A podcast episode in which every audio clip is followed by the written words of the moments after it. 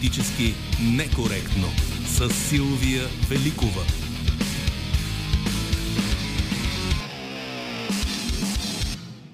Победа Лакова е звукорежисьор, редактор е Добрина Крамболова. За политически некоректно социалните мрежи се грижи Евелина Георгиева. Използваме повода и ние да се присъединим към поздравленията за рождения ден и да й кажем колко я обичаме.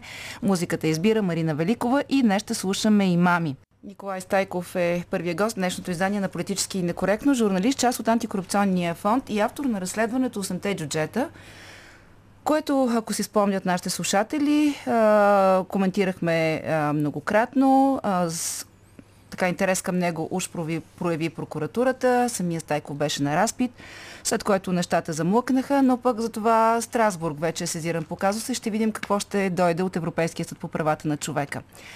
А, ще поговорим за тази истерия, господин Стайков, която провокираха няколко листа хартия, които очевидно се появиха където трябва, когато трябва и бяха коментирани от когото трябва първоначално а, с много определения, които само маркирам. Фашизъм, комунизъм, удар по опозиционни лидери, а, по опозицията в управлението. Включително имаше депутат, който заговори, че това ще е закон, с който ще се удрят нези, които са против дигане на ветото, а, свързано с членството на Република Северна Македония. Кой защо според вас реши горе-долу на годишнината от санкциите Магницки да провокира а, този опит а, за разговор, трябва ли такова законодателство? Определено не е бил някой доброжелател на този закон. Това е нали, категоричен извод, който можем да направим, но аз не бих се не бих задълбавал толкова в някакви листчета, които дори нямат официален статут. Той дори не е не, не беше ясно дали е одобрен на някакъв формат, дали, да, дали носи нече одобрение няк, някаква тежест. По-скоро да поговорим за така по-голямата картинка. Една година наистина изтече от санкциите на, на 2 по, юни, по Магницки. Да, бяха оповестени санкционни. Ние ги наричаме, отваряме на скоба, ние ги наричаме Магницки, те са по, една, по, по закона Магницки и по една директива да, друга, но да. те са свързани с корупционни механизми, които, знаете, американската администрация има законовото право да налага подобни санкции и да не се аргументира много-много. Нали, това е другото право, което имат те. Ние видяхме официалната информация и в общи линии никой, дори българските официални власти, не знаят много повече нали, кои са били формалните основания, дали са били свидетелства, Ако документи. Си спомняте, прокуратурата изиска такава а, информация, за да мотивира а, желанието и, си да, да работи. Точно така и след това не, не се е похвалила да е получила, да е получила такава отговор, информация, да. т.е. не е получила. А, така че една година мина и вече може да кажем категорично, че определено има, има институционален проблем, има и чисто юридически проблем. Междувременно в, пред Върховен административен съд паднаха всякакви опити да бъде наложен български вариант през Министерски съвет на някакъв списък. Това Защото няма също. закон, казва няма, Върховния административен съд. И в момента имаме, имаме такъв чисто, чисто така юридически проблем, че някакви имоти на хора, които вече са били прехвърлени, са на пазара на недвижими имоти. Например, давам ви пример. Ние тук или човек от апаратната може да отиде и да си купи имот, който да се окаже, че идва от санкционирано лице по Магницки. Това не е изобщо нереална ситуация. И да попадне под някакъв вид риск той, нотариуса, банката и всички така въвлечени по сделката. Така че има, има проблем юридически. Той е като някаква цъкаща бомба, която наистина може да, да избухне. Добре, ма нека Институционалният проблем е изключително важен, защото се оказа, че няма институция, българска институция, която да се произнесе адекватно по темата. Първо, вие го казахте, няма, а, няма институция, която да може да пише на, на американската страна и да получи отговор.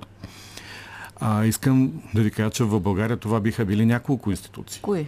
Не само прокуратура, това би могло да бъде ДАНС. ДАНС има подписани такива споразумения за международно сътрудничество с съответните американски агенции, в които влиза и финансовото разузнаване.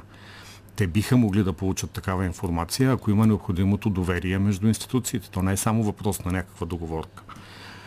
А, не знам прокуратурата дали е поискала с писмо или чрез използване на основни така а, ангажиращи механизми на правна помощ. Знаете, че има, има разлика между тях. Това не го знаем и знаем само едно официално съобщение. Тоест, единственото нещо, което знаем до момента е това, което се похвали господин Цонев, парламентарния аватар на, на санкционирания е Пески, че той е чист според проверката на ДАНС. На което, забележете, нямаше никакъв отговор от ДАНС, никакъв коментар. Дали е прав, дали не е прав, дали наистина е така.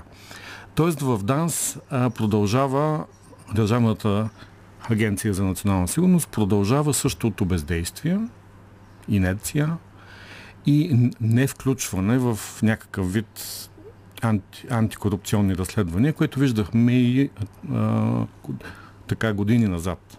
Въпреки, че имаше да. смяна на ръководството на ДАНС и въпреки, че сега имаме а, нов министр-председател, ако да кажем да. Стефан Янев е послушал президента тогава, тук няма действие. Сега обаче въпросът е, дайте да поговорим за това, защо, защо е важно а, да има някакви списъци. Не тези, които са описани там, вероятно. Очевидно не и тези, които направи служебното правителство, защото те паднаха в, в, а, съда а, в които да бъдат поставени тези хора. На, на вниманието на кого? На мен, на банките, на държавните институции, защото сега виждаме в обяснението на институциите, че те започват да казват, че идеята е била по-скоро да се предпази държавата от някой, който би видял проблем в това, че те са, имат бизнес или купуват имоти от санкционирани лица. За една година, дали не се е завъртяла такава схема някъде? Не сме чули някой да, да Съединените щати да се реагирали, че комуникира с тези лица? Въпросните списъци са важни, единствено защото нямаме, нямаме работещи антикорупционни институции и финансови разузнаване. Иначе в, в нормалния механизъм на на борба с някакъв, нали, с пране на пари, а, нелегални такива парични, парични потоци и трансфери, това не би трябвало да има значение.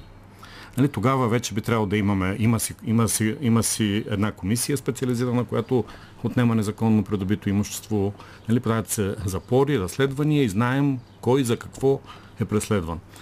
Тук, тук отиваме вече на по-голямата тема и тя е Изпълняват ли се обещанията на Чакайте преди да отидем на нея, коалиция. само да изясним това. Да. Вие в, в този смисъл какво смятате? Трябва ли да има специален БГ закон Магницки или както там да се, да се казва този закон? Или може през промени в действащи закони бяха а, дадени за пример а, механизмите по закона за пране на, срещу пране на пари, срещу тероризма а, или антикорупционния закон, който би трябвало да се работи. Може ли този а, юридически проблем да бъде решен през, такива, през промени в други закони или трябва да има специално законодателство? Категорично трябва да има законодателно решение на това, да, но, но, но това не замества нуждата от работещи институции, които да контролират, а, нали, а, както да разследват корупционни престъпления и да изчистват всякакви съмнения, така и да го и да контролират финансовите потоци.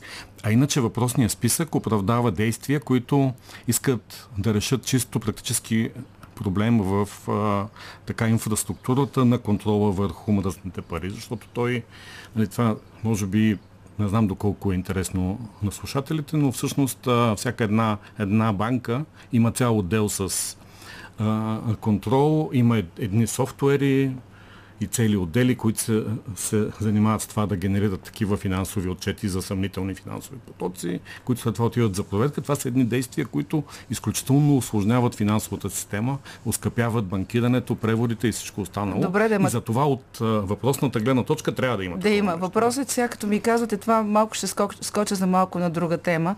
Обаче, ако е вярно това, което разказват по разследването Хемос за а, тегляне на пари с чували в понякога дори милиони, колко да има във всяка една банка такъв а, отдел, който да гледа какво се случва да. в парите всъщност. А, тук, тук отиваме отново на темата на, на работещи, Именно, на работещите да, институции и контролните органи. Ако, ако аз утре ви прехвърля а, с един лев над, на, над сумата за официално деклариране на съмнителни операции, нашите дойдат да ни разследват да, защо Николай Стайков да. е прехвърлил на Силвия Великова 30 хиляди лева, да. 30 хиляди и нали, примерно 2 лева. Да. А пък за, за въпросните тегления, искам да напомня и тегленията на Васил Бошков, Също. които той извади документите, всъщност не е имало разследване. Така че очевидно, очевидно финансовото разузнаване, а, което е на практика един антикорупционен орган, защото а, абсолютно винаги има финансови транзакции нали, при корупция в държавните поръчки, нали, всичко е много хубаво, перфектна схема може да има, но накрая някой трябва да, да извади парите. Да. На които са били надписани, платени, обещани, някой трябва да, да ги извади чисто физически. И всъщност тук е, тук е изключително важно НАП и финансовото разузнаване, които са отново някакви спомагателни Ето, антикорупционни органи. Може би ще имаме време пак да се върнем към Хемос, но казвате НАП, финансово разузнаване, КПКОМПИ, защото а, беше голям, а, голяма драма около този текст, който никой не разпозна, как ще се запорират имоти. Тя и КПКОМПИ запорира имоти. Имаме хора, които са с а, влезли в сила оправдателни присъди, които продължават да са с запорирани средства по линия на КПКОМПИ. Тоест имаме КПКОМПИ, имаме тези органи, които следят, а, имаме и прокуратура а, как да ги направим работещи, за да не изпадаме в тази ситуация, в която да гледаме като пан, на панацея на някакъв нов закон, който да бъде създаден и с него да бъде създаден нов орган. Да. Какво правят разследващите? Ето, сега ние ще говорим след един час с председателя на парламентарната група на Продължаваме по промяната, Андрей Гюров, но всички казват, че с този бюджет, който в момента ще се внесе за обсъждане, актуализация на бюджета, няма реформи. А, тоест, за да се случат тези а, неотложни, бързи реформи, които бяха и в съдебната система, и в антикорупционното законодателство, ние трябва да го видим и в парите в бюджета. Да. Няма да го видим. Нека да, да погледнем за около, около минутка, не повече назад и да, да си припомним как за последните 12 години, от 2009 при управлението на ГЕРБ, минус една година и три месеца по времето да, Орешарски. Хубаво да го уточняваме, защото ГЕРБ да, се засяга тогава, на 12 години. А, тогава видяхме как бавно и постепенно цялата а, на практика инфраструктура по контрол а, и по, по разследване на, на, на корупцията бяха подчинени на, на изпълнителната власт. Да не, да не напомняме назад нали, записите, ти си го избра по, по, по, по отношение на главния прокурор предишния а, да не напомняме за цялата институционална подкрепа. А, изпълнителната власт изцяло, изцяло подкрепи Иван Гешев за избора му. Там имаше едни писма за подкрепа. Да не забравяме тези неща, защото нали, аз ги аз ги напомням винаги, винаги а, когато става дума за независимост на прокуратурата от изпълнителната власт. И тези неща трябва да се напомнят. Да не напомням как един прокурор, който беше, а, който ще остане в историята на, прокур... на прокуратурата като човека не разпознал гласа на премиера в, в, в записите Аловано. Той се издигна след това, стана заместник министър, шеф на комисията Кушлев и след това шеф на антикорупционната комисия. Ако не беше станал апартамент Гейт, сигурно още щеше да бори корупцията. По този начин и чрез останалите органи, ДАНС, НАП, нали, които са си вече директно в изпълнителната власт, на практика беше подчинена изцяло а, борбата с корупцията беше сведена изцяло до борба с корупцията удобна на, на изпълнителната власт. И това го видяхме и за това бяха протестите през 2020 година и за това това е и причината да се събере сегашната почти невъзможна коалиция заедно, за да се опита и нали, най-малкото да ни, да, да, ни, да ни обещае, че ще бори въпросния модел. Добре, да, ама от 4 април Сега в момента, освен изпълнителната власт, абсолютно всичко останало седи, включително антикорупционната комисия. Ама то зависи от изпълнителната законодателната власт така. да не седи. Нали? Нека все пак Борисов стигаме, да го остави малко и, и на спокойствие. Стигаме, да. Оставяме го на спокойствие. Да. Нали, от 4 нали, април миналата година преглед. той вече е няма опозиция. Го. Борисов го няма, но да. останалите институции нали, в общи линии седят на мястото си най-големите грешки на а, сегашното управление, за което те вече плащат политическа цена. Нали, тя, се, тя се измерва като проценти в социологическите изследвания, е, че те на практика не могат да докажат основната си теза, не само основната си теза, причината, поради която са заедно, да разформироват, да изчегъртат предишния предишния корупционен модел. Имат две, айде да не казвам малки, средни, средни победи – Едното е Хемос, нали, където наистина съмненията са така сериозни, да, няма да, само, ма там няма, имаме, имаме един човек, човек, да, един човек, който казва имена, но никой не прави нищо по Това, което тези стана имена. сега на границата на капитан Андреево с а, лабораторията Златната локва, което знаехме, знаехме преди това, и с а, лабораторията за, за контрола върху, върху растителните продукти, нали, също е изключително такава малка победа, но не е това всъщност нещото, което се очаква, ако имаме работещи институции, нали, очаква се голямата корупция, грант корупцията, ББР, южните и, и турските потоци, потоци, газовите проекти. Изобщо, нали, ние като журналисти знаем, следваме парите, mm-hmm. големите пари. А те не са в това кой, кой, кой какво е дал за някакъв тир. Ама, нали? ама това не се случва според вас, защото има война случва. в Украина или защото всъщност опозицията няма обща стратегия как да бори корупцията? Очевидно, Виждаме през отделни техни изказвания по споровете около антикорупционната Коалицията е... Ам, преди седмица се опита а, един министр така да, да, да ни представи една позитивна розова версия за това, какво представлява коалицията. И той каза, че това е едно италианско семейство. А, това Там беше малко, тъщата, малко ли, розова беше, такава да. версия, според мен, която нали, да си представим и да, да ни ги направи малко по-приемливо. А, според мен това не е италианско семейство. А, премиера Петков не е Марчело Мастрояния, а Корнелия Нинова не е София Лорен. А, това е по-скоро нещастното семейство от, от романите на Толстой, нали, където не си говорят, но някакси, някакси трябва да останат заедно всички, защото така им е по, по-изгодно и, и по-удобно. А, няма да го разказвам, че няма, нямаме време, но там в Толстой има едно изключително изречение, което можем да го, да го, да го перифразираме така ако излезем тук сега и видим четирима души на булеварда отвън или в първото кафе влезем, може да съберем, може да съберем повече хора и те да имат повече общо, отколкото членовете на това на семейство. Това семейство. И, и това е самата истина, между другото. Идеологически, ако щете културно, това са хора, които трябва да решават основни проблеми в една изключително непредвидено така сериозна разделяща среда говорим по Северна Македония, войната в Украина, да не изброяваме всички нали, проблеми пред това. Добре, ние сега им казахме, а, нали, оправдахме ги за международното положение, но, но те са се събрали а, и са си обещали да правят тези реформи. И това, борбата с корупцията и с, и с а, нали, въпросния предишен корупционен модел не е просто едно, едно от обещанията. То е причината нали, да има, тези хора, да, хор, да, които електоратите на тези различни говорили, партии, точно така, нали, да ги преглътнат. Точно така. И в а, живота в София те няма как да се видят и да са на едно и също Не, място. те се видяхме на паметника на съветската армия. Едните да. е, се покланяха, другите да. ги освиркваха. Така че да. това е хубав образ. Въпросът е като а, са се събрали и са направили този голям компромис, който е голям компромис и за техните собствени избиратели. Защо няма резултат? Няма, няма, няма защото дори да имате, а, по принцип в Българската конституция е заложено, че основен, основен разследващ орган е прокуратурата и това го знаем добре. Дори ние, журналистите и гражданите го знаят вече. Борбата срещу корупцията е изключително сложно, ако ако имаш, нали, ако имаш контрол върху абсолютно всички останали институции, ако имаш ДАНС, антикорупционна комисия, НАП, ако щете отделните министерства, видяхте това на капитан Андреево го направи един човек, който е заместник министър. Нали, статута му е заместник министър.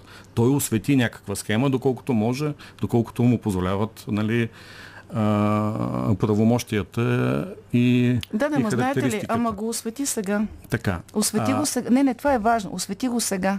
Шест месеца е на власт това правителство. Да. Преди това няколко месеца имаше на власт служебно правителство с част от философията, на което беше тази.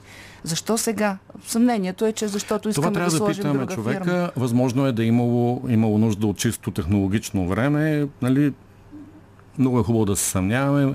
Нали, Еми... Възможно е понякога да има някакво чисто такова практическо обяснение. Но искам да кажа, че като нямаш основния орган, да се опитваш чрез всякакви нови закони, преустройства на комисии и така нататък е изключително, Имате изключително, изключително сложна, невъзможна задача. А пък като нямаш и половината институции, нямаш ДАНС, защото очевидно управляващата коалиция не иска да се изпокарва с президента и затова не иска смяна на шефа на ДАНС. А може би просто той няма да разреши това също да, е възможно. А, очевидно не искат още, още един конфликт, защото той ще им, нали, по някакъв начин може да им се отрази електорално. А, НАП имаш обаче. НАП имаш. НАП има. Там не знам, не знам, не знам какво се случва. А, антикорупционната, антикорупционната комисия, комисия можеше да бъде сменен шефа да се сложи друг човек. Много който... тежка политическа грешка. Аз искам да кажа, че още преди подаването, още в формирането на парламента, на сегашния парламент, ние от Антикорупционен фонд изпратихме едно писмо до, до парламентарните групи и им казахме, а, през годините има, има натрупани такива и такива съмнения. Ние имаме много казуси, имаме, така, имаме получени сигнали, имаме вътрешна информация, която трябва да се провери за определени типове нарушения в работата на самата комисия. Тоест, дори, дори в сегашните правомощия, а, ако имаше нов председател, който единствено да направи ревизия на начина, mm-hmm. по който е работил до сега до сегашния председател, бившия, бившия главен, главен прокурор Цацаров и предишния, да не повтарям прокурора, който не видя Бойко Борисов в това разследване. Най-вероятно, дори само това, това ако, ако беше направил, тогава бихме имали. И то беше в правомощата на парламента. Да. да. И то бе... Така че очевидно Какво е нещата. Е обяснението? аз, а, нали, колкото и да се опитвам да не, да не ставам жертва на конспиративни теории, си мисля, че а, поради изключителната му важност е напълно вероятно да има вътрешен саботаж в а, липсата на избор на шеф на антикорупционната комисия или изключителна политическа неопитност, а, което нали, ще надявам. Едното, едното е за съжаление непоправимо, другото е. Което обаче какъв предвестник е на по-голямата реформа, която те обещава да направят? Два органа, един за конфискацията, друг за а, корупцията, като избегнати в двата органа това, което сега беше проблематично, защото всъщност а, в антикорупционната комисия до сега бухалката беше конфискацията, не беше другото. Другото бяха и смешни проверки за конфликт на интереси на някакви кметове, обикновено от опозицията или пък от управляващите, когато вече си отиваха. Проверката на придобитите активи и начина на живот всъщност е сериозно нещо. Именно. Така че това не беше използвано години не, въобще назад, може би можеше да сега да, да се въобще не беше използвано. А, така че може да направи доста неща ан, но дали ще могат да комисия, но тя отново не може да замести прокуратурата, защото в, в българските закони, в Конституцията, ако щете, в, в абсолютно всеки момент прокуратурата може да изземе едно разследване и на практика то да потъне при нея. Вие започнахте с 8-те джуджета. 8-те джуджета потъна да. като разследване. Не така, само. Че, и не, не само. Е абсолютно, не само. Ние сме, ние сме работили много и и по КТБ, и, и, и по а, нали, там южните потоци, и по всякакви неща, интересни проекти, свързани с едни огромни съмнения за корупция по, по високите етажи, където нищо не беше разследвано. Добре, а, аз пак така задавам този въпрос. Смятате ли, че това съмнение, което вие изразихте за саботаж или за непрофесионализъм, ще го видим и през работата по това мега законодателство, по което каза а, онзи ден и министра на правосъдието. То, между другото, е вкарано в плана за възстановяване, т.е. върви с парите, така че би трябвало да има някакво движение, но там чухме по две, двете линии, по които има съпротива. Едното е за разследващите инспектори, срещу което се има да. такъв народ, и другото е настояването им за а, взимане на решение с абсолютно мнозинство. Да, Тоест което е на практика политически квоти в антикорупционен да. орган, което е абсурд. А, дали е, ще може е да има... против цялостната концепция за, за независим орган, който да може да разследва всички. Това на практика е някакъв коалиционен формат на а, онова, което правеше предишния премиер с а, едни оперативки в среда сутрин, ако помните, имаше. Само по времето на Геше, на Цацаров бяха по обаче, на при Геше вече имаше нямаше, едни такива оперативки, нали, събираха се ДАНС, главен прокурор и премиери, нали, в общи линии. И после премиера казваше каква акция ще има. Да, всъщност основно е научавахме Това от него, в момента, да. нали, аз да си призная, изправяме се косата, защото ако това, това нещо стане, защото това означава нали, сегашните коалиционни а, среднощни срещи, които започват от 8-9 нататък, в, в Министерски съвет да, да включват и някакъв, а, някаква, някаква такава антикорупционна дейност или акции, или пък започване. Не, не, не, това е, нали, това е тотално, тотално неработещо и не е това идеята за, за независими работещи институции. Добре, много пъти го споменахме в този разговор. Как може да бъде раздвижена прокуратурата и всички тези казуси, които всъщност за сега опират от там, да, да бъдат активирани според вас? Хайде, имаме възможност да се върнем към Хемус. Чуваме от съда, между прочим, поне от два съдебни състава, аз съм чувала в съдебната зала, определението, с което се потвърждава домашния арест или ареста на, на единствения за сега обвиняем, има изречението, че има схема, че има хора, взимали пари, получавали. Той каза някакви имена. Едно в съдебната зала, другото е казал на разследващите. И? Без прокуратурата не става отново. Ако, ако свидетел не може да получи някаква защита и да направи някакъв вид споразумение с някого, това е единствено с прокуратурата. Така че корупцията се разследва по този начин. От една страна трябва да бъдат да се, да се следва пътя на парите, от друга страна за да стигнеш по-високо, трябва да направиш споразумение с този на по-низкото ниво. Не сме ги измислили ние правилата.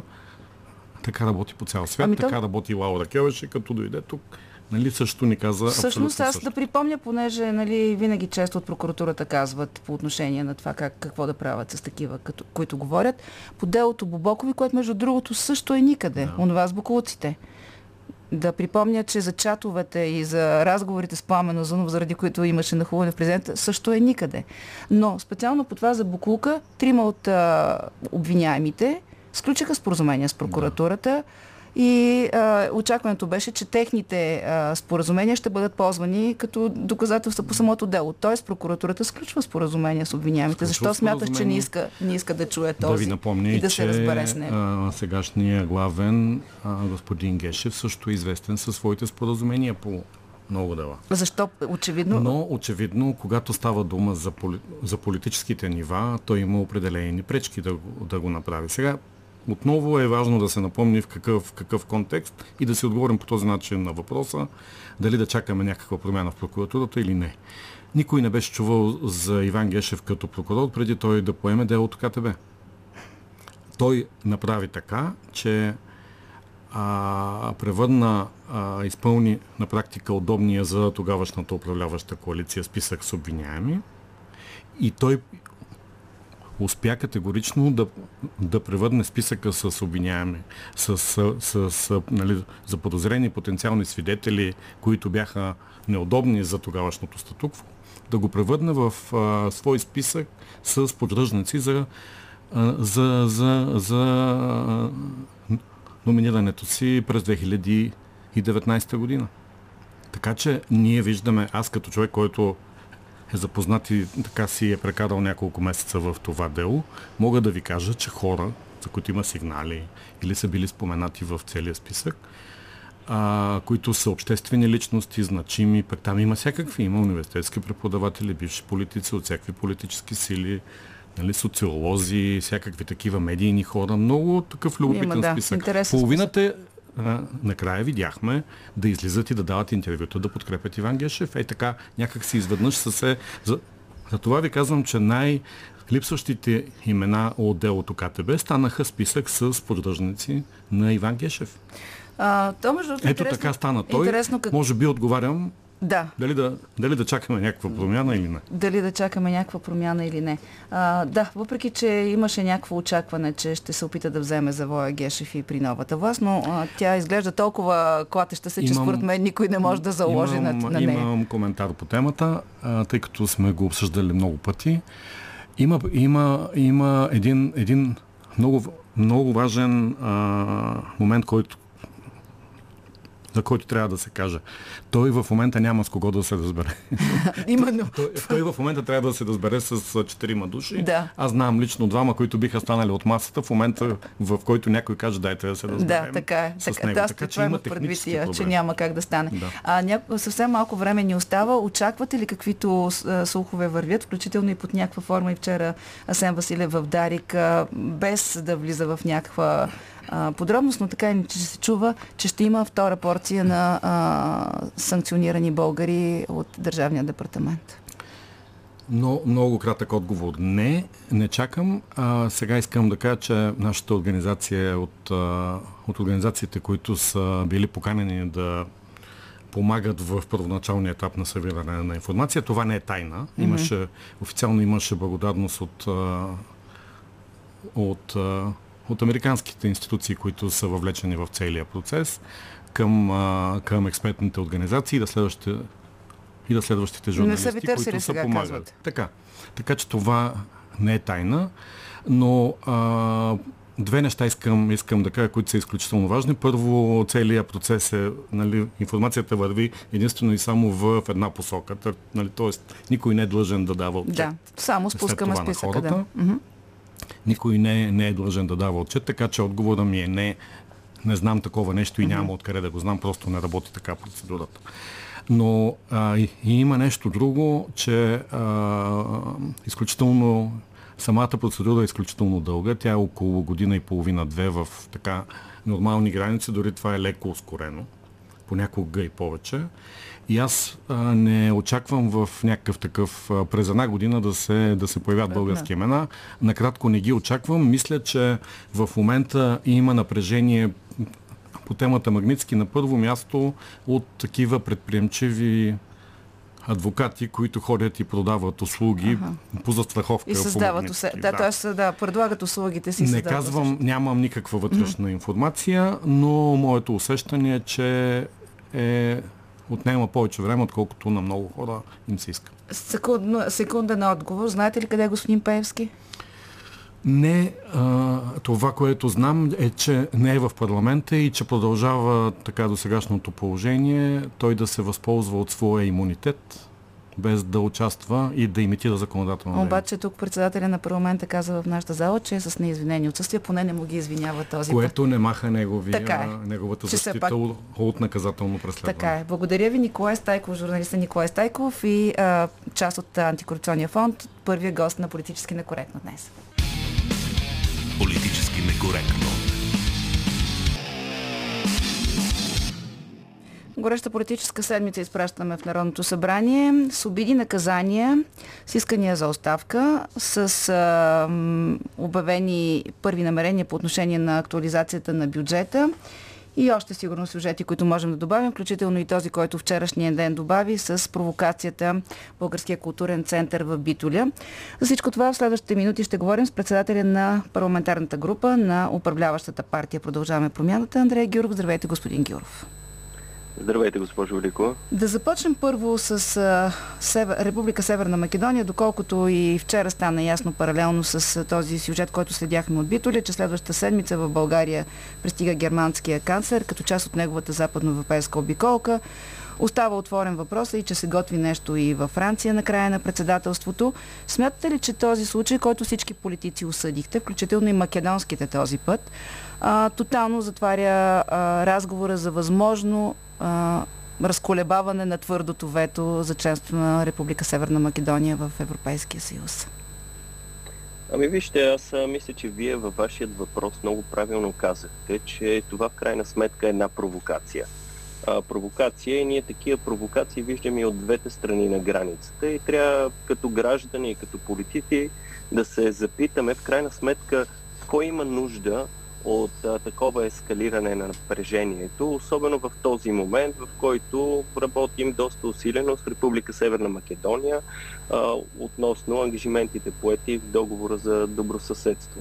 Така зададен а, въпроса звучи като че ли някой иска да даде аргументи да остане ветото. От вас зададен въпрос. А кой има нужда? Ами да, аз мисля, че винаги сме казвали много ясно, че в крайна сметка от българския национален интерес и от европейски интерес е Западните Балкани да бъдат приобщени в европейското семейство. Това, знаете, беше и приоритет на българското председателство на Европейския съюз. И ние работим усилено в тази посока. Може би тук все пак да направя разграничението между това говорим за интеграция и работим за интеграция. Мисля, че тук контраста между предишното и сегашното управление е наистина ярък и се вижда, че в последните месеци се постигна много за напредъка на отношенията, в сравнение с последните години, където бяхме просто в една изчеквателна позиция, едва ли не очаквайки този процес да се а, провали. На целта на сегашното правителство е не да чакаме и да видим какво ще се случи, а да работим интензивно с нашите партньори от Европа и от Република Северна Македония и да работим за това, което е в интерес на България и българските граждани, а именно Република Северна Македония възможно най-бързо да се присъедини към европейското семейство или да кажем да започне преговори за интеграция в Европейския съюз? Има, има разлика, а, защото има две, две, два подхода. Единият е да държим ветото докато тя не е готова, втория е да вдигнем ветото и тя да почне да се подготвя в рамките на преговорите за членство. Ами вижте, а, ние ясно сме казали, че Македония е поела ангажименти в договор за добросъседство и трябва да видим ясни и конкретни резултати и гаранции а, за това, че тези а, обещания ще бъдат спазени. А, за това а, се работи по няколко различни направления и ние нееднократно сме заявявали, а, че едно вдигане на ветото зависи от наистина конкретни действия и гаранции от страна на Европа и от страна на Република Северна Македония. И ако има такава промяна в позицията, тя трябва да стане след а, така общо решение на парламента и дори и в коалицията и а, дори извън коалицията в рамките на евентуално консултативен съвет за национална сигурност. Президента предложи и трета формула референдум. Нещо такова намекна той в думите си. Сега ще ги цитирам по повод а, а, думите на премиера, че въпросът ще реши в парламента. Радев каза, а, че не парламента е последната инстанция по темата, а последната инстанция винаги е народа и за неговото консултиране има конституционни механизми. Така ясно го разбрахме. Вие смятате ли, че това е ами, опция? За мен това не е опция. Да, избирателите имат своя глас при сформирането на Народното събрание, но в крайна сметка те са а, дали отговорността а, на народните представители, за да могат да взимат решения по тези толкова важни а, въпроси за бъдещето развитие на страната ни. А, в този случай допитването директното до народа а, аз виждам просто като един допълнителен метод и начин на забавяне на, а, на въпроса и създаване на допълнителни разделителни линии в обществото и това е последното нещо, от което имаме нужда в момента. Знаете, има особено високо напрежение и геополитическо и свързано с тежката економическа ситуация, както в България, така и в Европа. Така че последното, от което българския народ в момента има нужда е разколебаване и разделение по линия на външната ни политика. А, ако трябва да така, затворим тази тема с два въпроса. Един е, разбирам от думите ви, че чакаме Македония да си свърши работата. Тоест, няма как юни месец, според европейските очаквания, да има дигане на ветото. То няма и време, юни месец сега.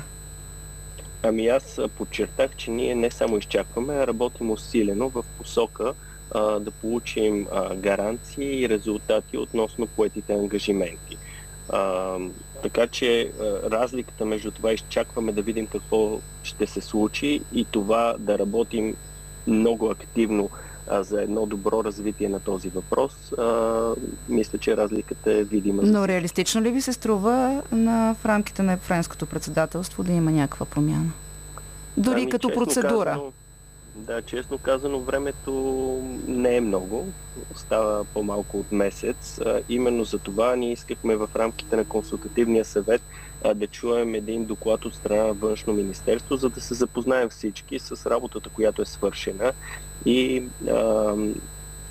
предложението от страна на външно, на външно министерство, как най-добре може да се процедира в този случай, е, но наистина времето Президента не, е не иска да има консултивен съвет, той каза какво иска сега. Но а, доколко а, е обяснимо това а, говорене периодично на външния министр, а, вие самия ми се някъде казахте, напомнихте, тя е от друга политическа сила номинирана, но това разбира се не би трябвало да я прави а, различно мислест човек от екипа, наречен правителство, а, периодично поставяне на въпроса а, за двете външни политики. Съвсем наскоро отново Генчовска каза, че а, хора от екипа на премиера провеждат разговори с партньорите от Европейския съюз, които са паралелни, които са, за които се научава по страничен начин. Има ли начин да се изчисти този въпрос?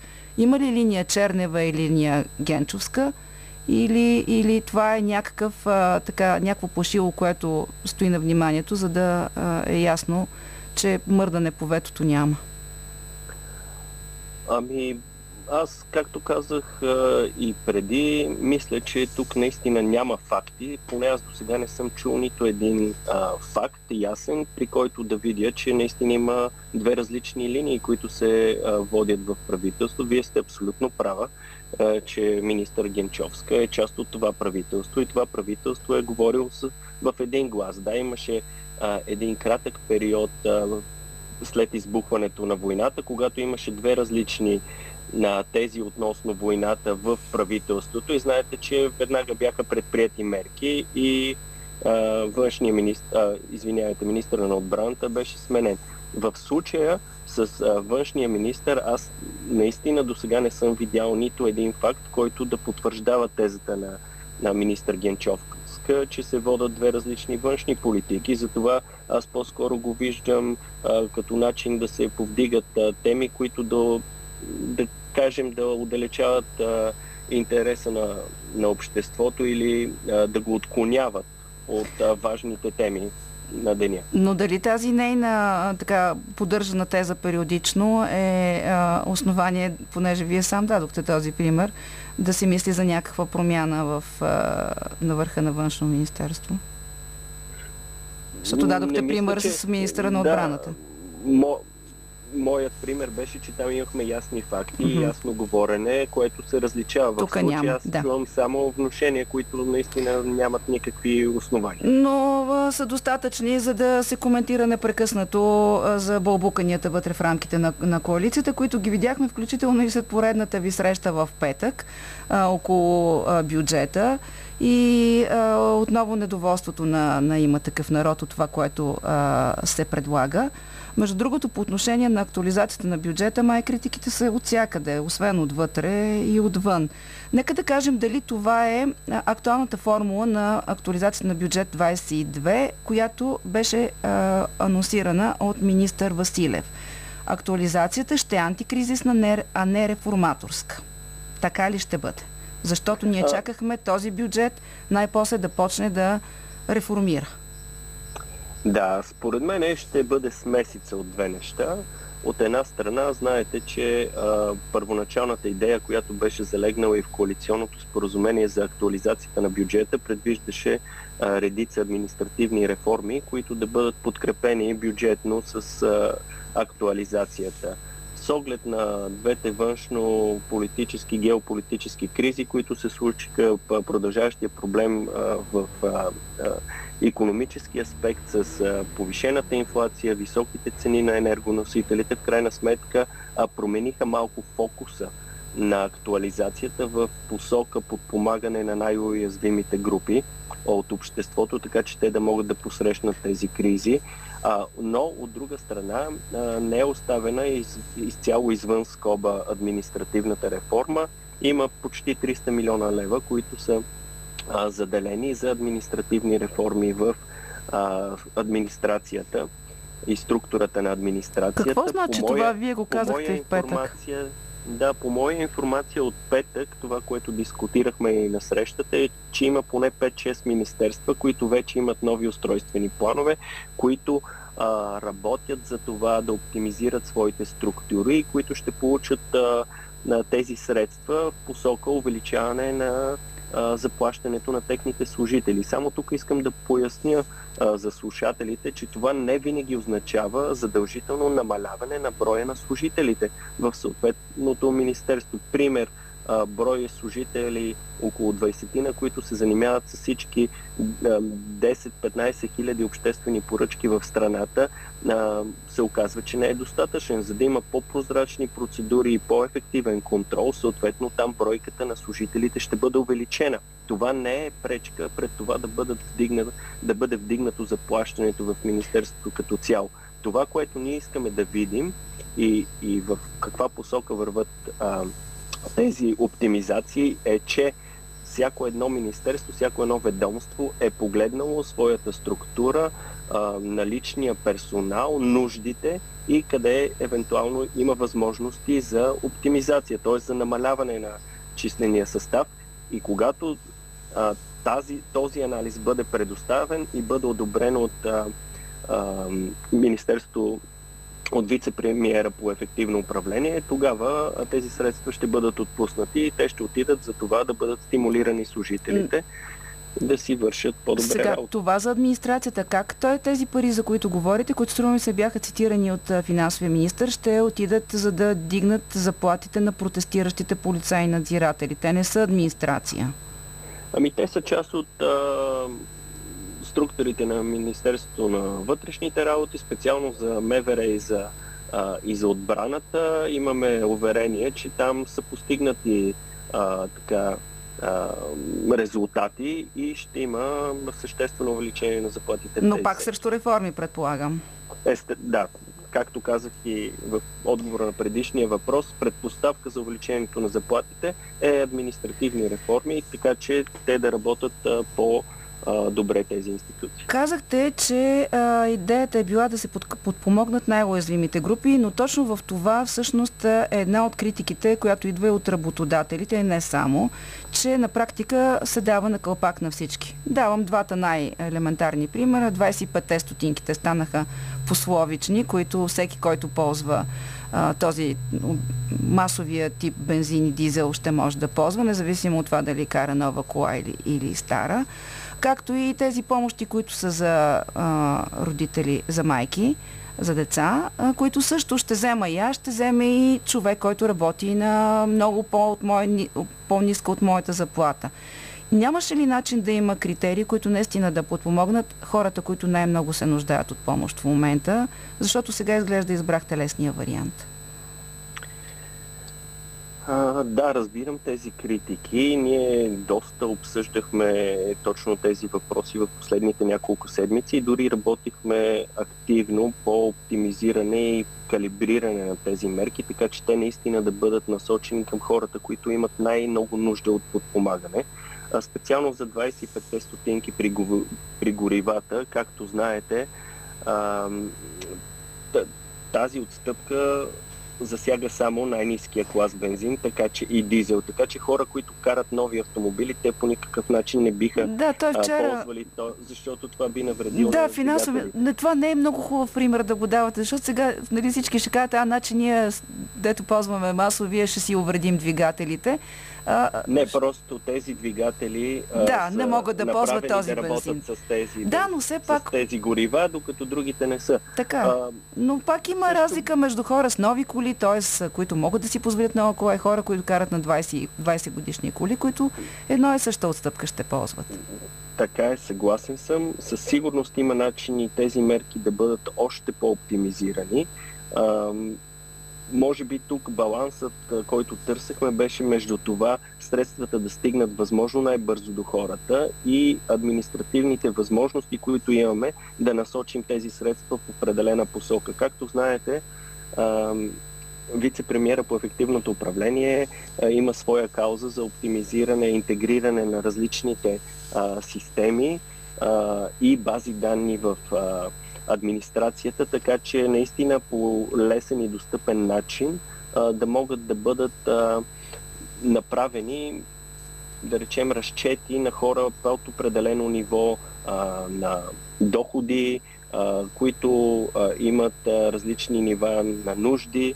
И, и това би бил идеалният начин, за да, се бъд, за да бъдат насочени тези средства. В момента това, което ние успяваме да направим е това, което е а, възможно и това ще стане бързо. Направили сме много ясен разчет за на приемане на бюджета през месец юни и се надяваме до края на месеца да можем да приемем тази актуализация и средствата наистина да стигнат до хората сега в бъдеще, естествено, както и вие споменахте, старанието и целта ще бъде тези средства наистина да бъдат много по- целенасочени. Сега бизнеса недоволен. Протестна готовност казаха. Няма програма за компенсация на бизнеса за скъпия ток. Искат да бъде записано в програма или бюджета. Не мога точно да разбера какво е очакването, но смятат, че много повече се дава за подкрепа на масовия българин, отколкото на бизнеса, който най-много търпи а, щети.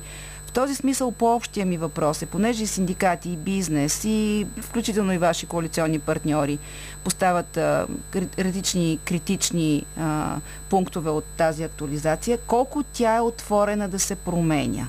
Има ли време тя още да се напасва? Що се отнася до работата в коалицията, прозореца, който сме си дали е до началото на следващата седмица да имаме всички Утре? предложения. До утре. Да, така че те да могат а, да бъдат а, взети под внимание, доколкото а, са резонни и да бъдат а, включени в предложението за актуализацията, което ще бъде внесено на Министерски съвет тази седмица. А, сега, относно критиките на бизнеса, аз по никакъв начин не мога да се съгласа а, с тези критики по две основни причини. Едната чисто фактологическа, друга по-скоро от економическа гледна точка. За първата това, което мога да кажа е, че бизнеса в крайна сметка получи една наистина безпредседентна помощ за увеличе, увеличените цени на енергоносителите. Над 4 милиарда лева отидоха към подпомагане на цените на тока. И това се вижда ясно. Цените за българския бизнес на тока са на същите нива, на които бяха септември-октомври миналата година. Това е след компенсациите, които отиват към бизнеса. Това го няма никъде в цяла Европа. И резултата от това е, че бизнеса успя да преодолее тази фаза, най-тежката фаза през зимата. А, нямаше масови фалити, освобождавания на персонал и всъщност това повиши конкурентно способността на българския бизнес и това ясно се вижда в силните показатели економически за първата четва, за първото три месече.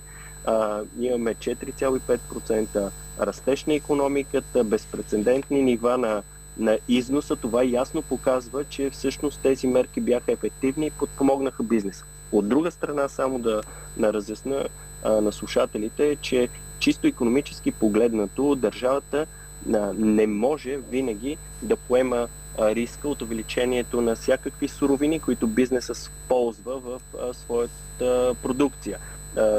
Там имаме няколко фактора, като тока е само, енергията е само един от тези фактори, но и също имаме работна заплата, имаме суровини, при тях също цените се вдигнаха а, неимоверно много. Сега ние не сме богата държава, която да може а, да а, поеме този шок за бизнеса. Всъщност нито една държава, колкото и да е богата тя, не може да направи това нещо, но дори и да можеше, това от економическа гледна точка не би било целесъобразно, защото единственият начин да се успокои инфлацията, чисто а, от гледна точка на цикъла, през който минава бизнеса, е високите цени на суровините да бъдат калкулирани в, а, в цените на крайната продукция, и съответно, да, когато стигнат до потребителите, там търсенето да е по-низко, така че да балансира по-низкото търсене, в крайна сметка да балансира този натиск върху увеличението на цени. Добре, разбрах. Вие в различни формати и Министерския съвет ще продължи тези разговори около финалния вариант. Само един финален въпрос по темата бюджет, защото а, и опозицията много остро реагира. А и май вчера така чух от финансовия министр леко да дава назад. Тези 3 милиарда дълг. Вчера подари Касен Василев каза, че ако лихвите не са изгодни, ще се преосмисли това решение. Но така че наложително ли е сега да се изтеглят, да се вземе този заем?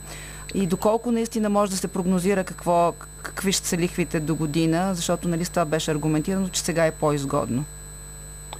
Ами точно така, а, не може да се гарантира какви ще бъдат лихвите. Очакванията, както на световните пазари, така и в Европа е, че ще има няколко цикъла на увеличение на лихвите и в Съединените щати, и в Европа, така че наистина с голяма а, вероятност лихвите следващата година ще бъдат много по-високи, отколкото са в момента. Така че това увеличение на тавана на допустим дълг с 3 милиарда лева по никакъв начин не е задължение да бъде поет този дълг. Това просто би дало възможност на Министерството на финансите да рефинансира дълга а, още тази година при по-низки, по-изгодни за страната условия, отколкото би могло да направи това следващата година. Но няма, така, няма че... категорично решение няма задължение и нужда това да се случва преди да видим падежите да. следващата година, Добре. които са около 3 милиарда лева. Сега малко за дисциплината във вашата група. Тая седмица беше така доста критична. Има ли нужда да поговорите за дисциплината в рамките на Продължаваме промяната и след сблъсъка на Искрен Митов с Костадин Костадинов и след скандалното селфи на Христо Петров? Ами, вижте, и двете ситуации в крайна сметка се драматизираха малко повече, отколкото се очакваше, но а, наистина те са недопустими от наша гледна точка, защото нашата заявка от самото начало е, че ние ще представим едно ново лице а, на политиката и една нова политическа култура, а, както в парламента, така и в управлението. И мисля, че в много голяма степен а, избирателите виждат това ново лице на българския политик. А, двете ситуации, които се развиха тази седмица, наистина имаш, имаха елементи на неща, които не са допустими и ние а, много ясно ги изговорихме с а, а, нашите представители и с Искрен Митев и с Христо Петров. А, както знаете, те поднесоха своите извинения, а, които бяха по същество на това, че а, в първия случай имаше физически контакт, който можеше да бъде избегнат. Но вие знаете, че а, Искрен Митев а, много добре обясни своята позиция. Той се извини от трибуната, най-вече на децата, които бяха по това време в парламента. И на вратовръзката а, че, на господин Костадинов. Че, точно така. А, но, но в крайна сметка това беше предизвикано от а, физическата агресия на господин Костадинов, който сам потърси този контакт а, отиде пред а, господин Митев и застана пред него, а, в което, да, нашия колега, като по-млад и да речем не е достатъчно а, опитен в политиката, се подаде на емоция, но той а, бързо оцени, а, че това беше прекрачване на прага и се извини и ясно а, каза и пред медиите, и пред а, депутатите своята позиция, а, че в крайна сметка тук искам да поясна а, следното нещо. И двата жеста, както и Христо Петров, неговото извинение, което, което той поднесе във Фейсбук, показват, че те разбират своите действия и оценяват, mm. че в случая са прекрачили една линия. Но по същество това, което са направили всъщност, ако видим реакциите на избирателите, на хората, с които ние общуваме ежедневно, всъщност те бяха много положителни. Не заради конкретните действия, Тях няма съмнение, че те бяха порицани и даже беше отправена забележка от председателстващия. Но самия факт, че трябва да се предприемат действия срещу хора, политици, които така в една маргинализирана част на обществото се хранат с страховете и подбуждат тези страхове на хората и правят това не защото са убедени, убедени в своите действия, защото искат да ги използват за ефтин популизъм.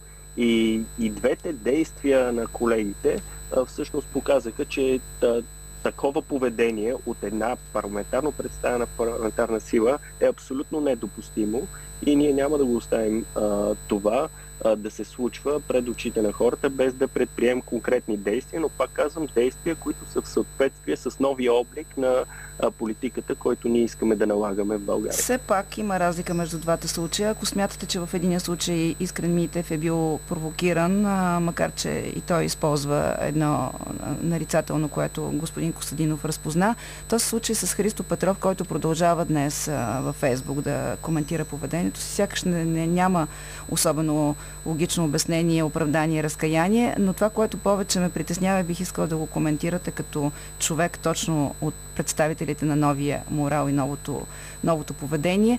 А, не сте за среден пръст, за килия сте дълго и продължително да гледате отвътре, пише той по отношение на ГЕРБ. Нали? Идеята е, че а, кой е за килията не казва ме ние, аз, вие, Христо Петров, а казва съда. Точно така. А, сега само да кажа, че в крайна сметка а, ГЕРБ също не бяха абсолютно невинни в а, тази е, ситуация. те поискаха оставка, те какво влязох, толкова? Те влязоха на скандал, влязаха с а, нали, а, подго, подготвени, с шоу и естествената реакция на Христо Петров беше а, тази. Естествена ли я наричате? Оби, обидния, обидния жест не беше насочен а, към а, колегите от ГЕРБ, а, но наистина е жест, който няма място в българския парламент. Това мисля, че го изяснихме. Да. А, така, че а тази реплика за кой раздава за наказанията Бог в държавата? Относно репликата, според мен това е просто а, как да кажа, една диагноза на съдебната система в, Бъл... в България, която знаете, че е кауза на продължаваме промяната и една от основните цели и приоритети, които имаме и за тази сесия, предполагам ще остане и за следващите сесии на, на парламента през тази година, именно а, работа за една по-прозрачна, по-ефективна съдебна система, която наистина да се произнася по съответните казуси. И аз съм абсолютно съгласен с вас. Нека съда да каже дали има нарушение а, и корупционни действия от страна на ГЕРБ, но за да стане това, първо, а, тези а, дела трябва да влезнат в съда. А, вие виждате, че а, Гешев и прокуратурата през цялото време това, което правят, е да, ста, да слагат всякакви разследвания и сигнали а, на трупчета и да замитат под килима. Това не е начин да избегнеш политическа отговорност. Така че абсолютно съм съгласен. Нека да се съберат доказателствата, да влезат в съда и тогава съда да се произнесе има ли корупция или няма в действията на управляващите в последните 12 години. Последен въпрос, господин Гюров. Каква е оценката ви за състоянието на вътрешно-коалиционното здраве на, на, на, на управлението в момента? По-успокоиха ли се нещата? Линиите, фарола, флаговете, алармите, всичко това, което ползвате вие, за да отбележите, че с нещо не сте съгласни някои от фар... партиите по отношение на другите? Аз виждам промяна на тона на разговор и така подобрена да кажа, комуникация в последните седмици. Мисля и, че това ще стане по съвсем естествен път а, в следващите месеци, защото, знаете, актуализацията на бюджета ще отнеме изключително много усилия и време на коалицията и на парламентарните сили. Това ще а, така фокусира и ще направи работата наистина много по-ефективна, защото просто няма да има време да си създаваме а, така вътрешни а, скандали, които нямат а, общо с дневния ред на обществото. По същия начин и след приемането на актуализацията ни очаква една изключително тежка и натоварена законодателна програма, която е свързана с плана за възстановяване и устойчивост, където до края на годината трябва да приемем 22 закона, за да сме сигурни, че ще освоим средствата към края на годината, които са предвидени в плана. Някои от тях, а, да кажа, че... са свързани с съдебната система и с антикорупцията, така че точно, точно маркирахме така, темата за да. А, добре, благодаря ви много за това участие. Това беше председателя на парламентарната група на Продължаваме промяната, а, с когото коментирахме а, тази много драматична седмица, в която имаше и доста прояви на недопустимо за парламента поведение. Чухте Андрей Гюров, казва, че има промяна в отношенията в коалицията. Ще видим доколко това е така в следващите дни, когато ще започнат и дебатите, свързани с промяната в бюджета и онези, които свързани с плана за възстановяване. И след разговора за парламентарната седмица да чуем седмицата на журналиста от Вестник Сега Иво Балев. Новини с добавена стойност.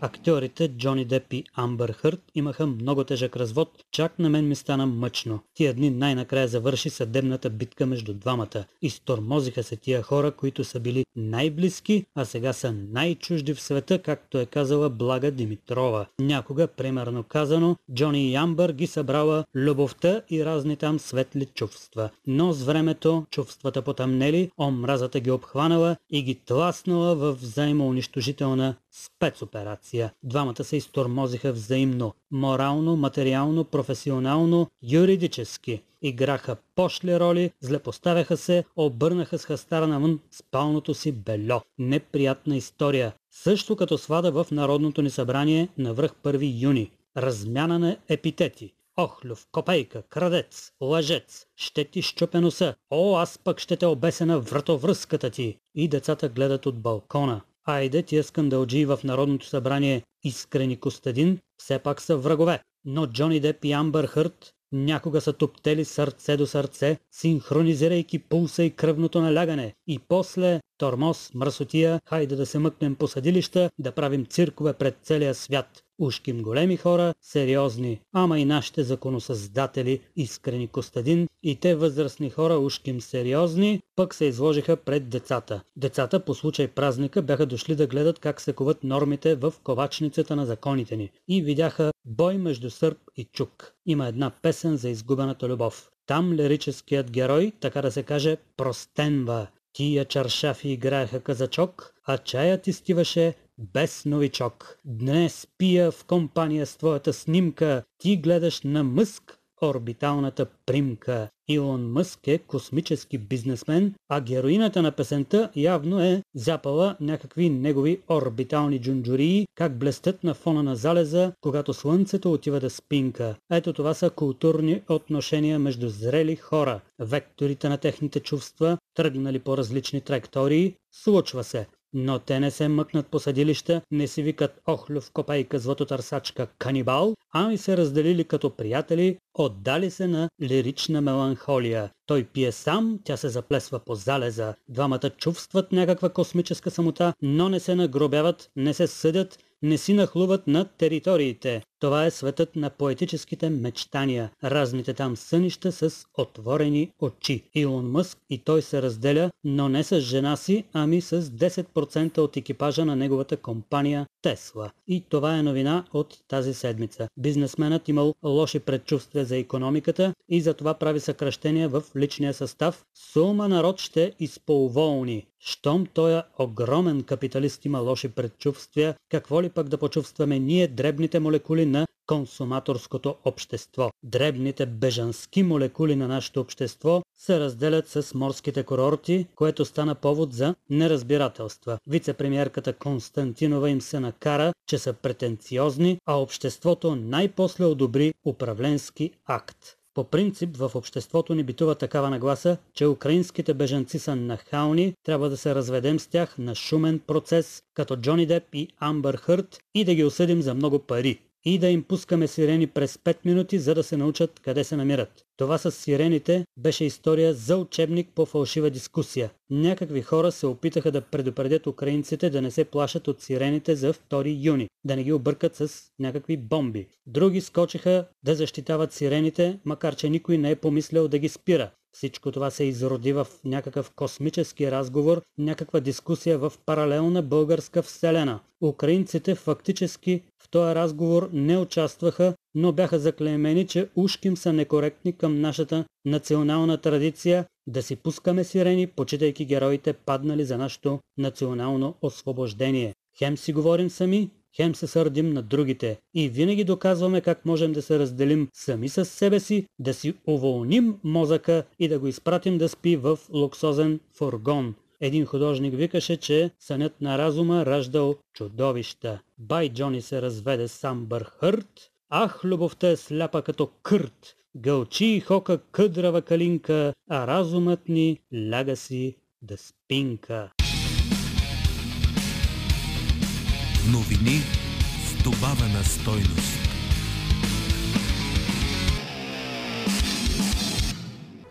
Пети юни е Световен ден за опазване на околната среда, затова и Лилия Димитрова поставя акцент върху проблема с микропластмасата. Чуйте. Отвъд хоризонта.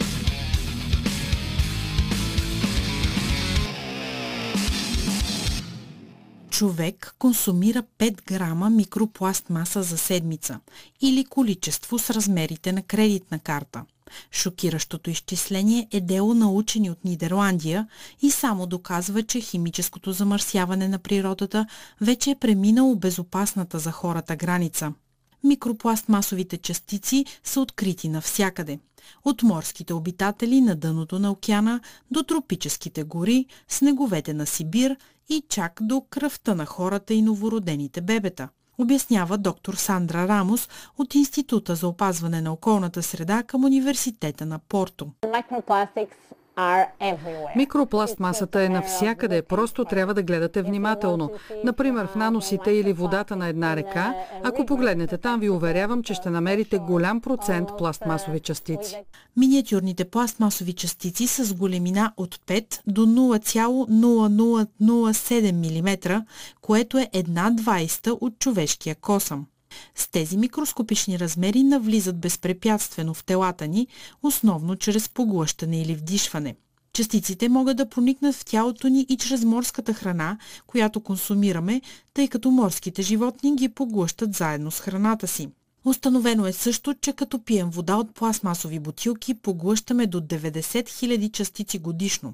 За сравнение, хората, които консумират чешмяна вода, поглъщат около 40 000, подчертава доктор Рамос. Тези миниатюрни частици пластмаса могат да нанесат различни поражения. Например, в малките организми, които се виждат само под микроскоп. Те поглъщат нишки, защото ги объркват с естествената си плячка, а нишките блокират жизнено важни органи и организмите умират.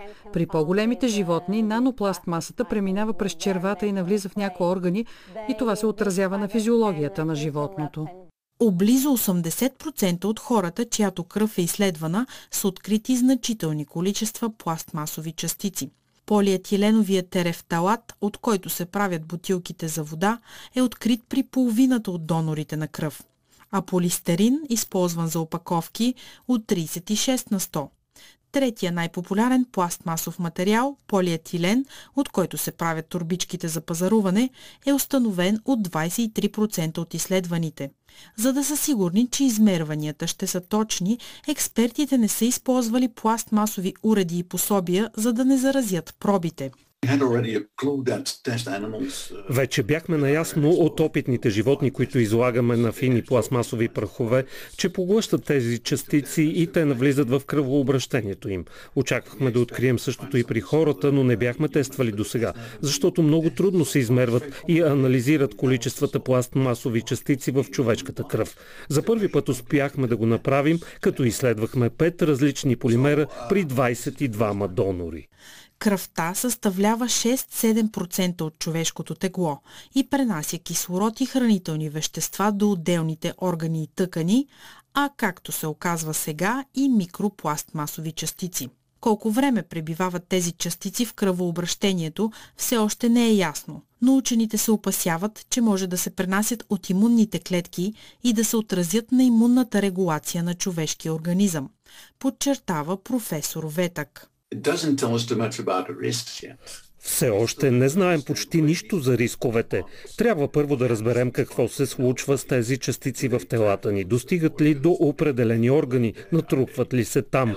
Елиминират ли ги бъбреците или жлъчката? Все още работим по намиране на отговори на тези въпроси.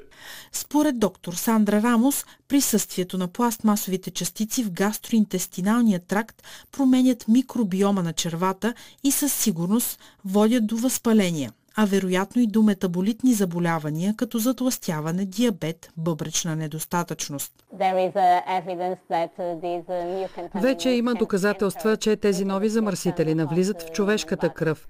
Едно от нещата, които могат да причинят е инфекция, защото когато в организма се появи непозната частица, той реагира. Но все още имаме да извървим дълъг път в установяване какво причиняват тези замърсители. Пластмасата на практика е вездесъща тъй като е една от най-ефтините суровини. Микроскопични полиетиленови частици се съдържат в опаковките на храните, бутилките с напитки, в продуктите за лична хигиена като паста за зъби, а в много разкрасителни артикули частиците се слагат съвсем умишлено. Очевидно не е възможно да се избавим от микропластмасата, но можем да ограничим количеството, което поглъщаме. Не претопляйте храна в пластмасови съдове в микроволновата. Може също да вентилирате дома си добре. Замислете се дали тези нанопластмасови частици не се отлагат по храната и напитките ви.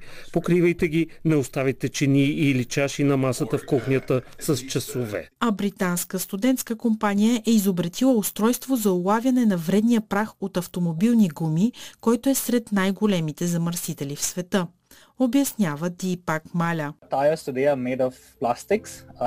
Автомобилните гуми са изработени и от пластмаса, не само гума и са вторият най-голям замърсител с микропластмаса след продуктите за еднократна употреба. Над половин милион тона гуми годишно се изхвърлят в океаните и моретата само в Европа и към момента няма никакви ефективни мерки срещу това. Всички знаем, че гумите се износват, но замисляли ли сте се какво става с частиците? Замърсяването от автомобилните гуми може да е до хиляда пъти по-тежко, отколкото от изгорелите газове, изчисляват експерти но устройството улавя над 60% от отделените микропластмасови частици. Нашето устройство се закрепва направо на колата и използва технологията електростатика, за да засмуча частиците, които се отделят от гумата и по този начин те не попадат в природата изобщо. По последни изчисления, човечеството е произвело над 8 милиарда и 300 милиона тона пластмаса от 50-те години на миналия век а 79% от тях са завършили пътя си в сметищата и съответно околната среда.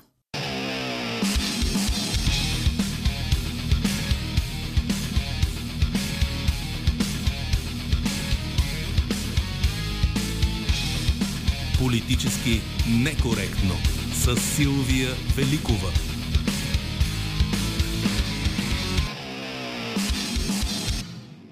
Тук завършва днешното издание на Политически некоректно, за което работиха Лилия Димитрова, Иво Балев, Добрина Карамбова, Евелина Георгиева, Марина Великова и Победа Лакова. Можете да ни слушате отново и в подкаста ни в SoundCloud и Spotify, а вчерашната и днешната ни плейлиста и предаванията от вчера и днес ще намерите на страницата на Политически некоректно във Facebook. Хубав ден от нас!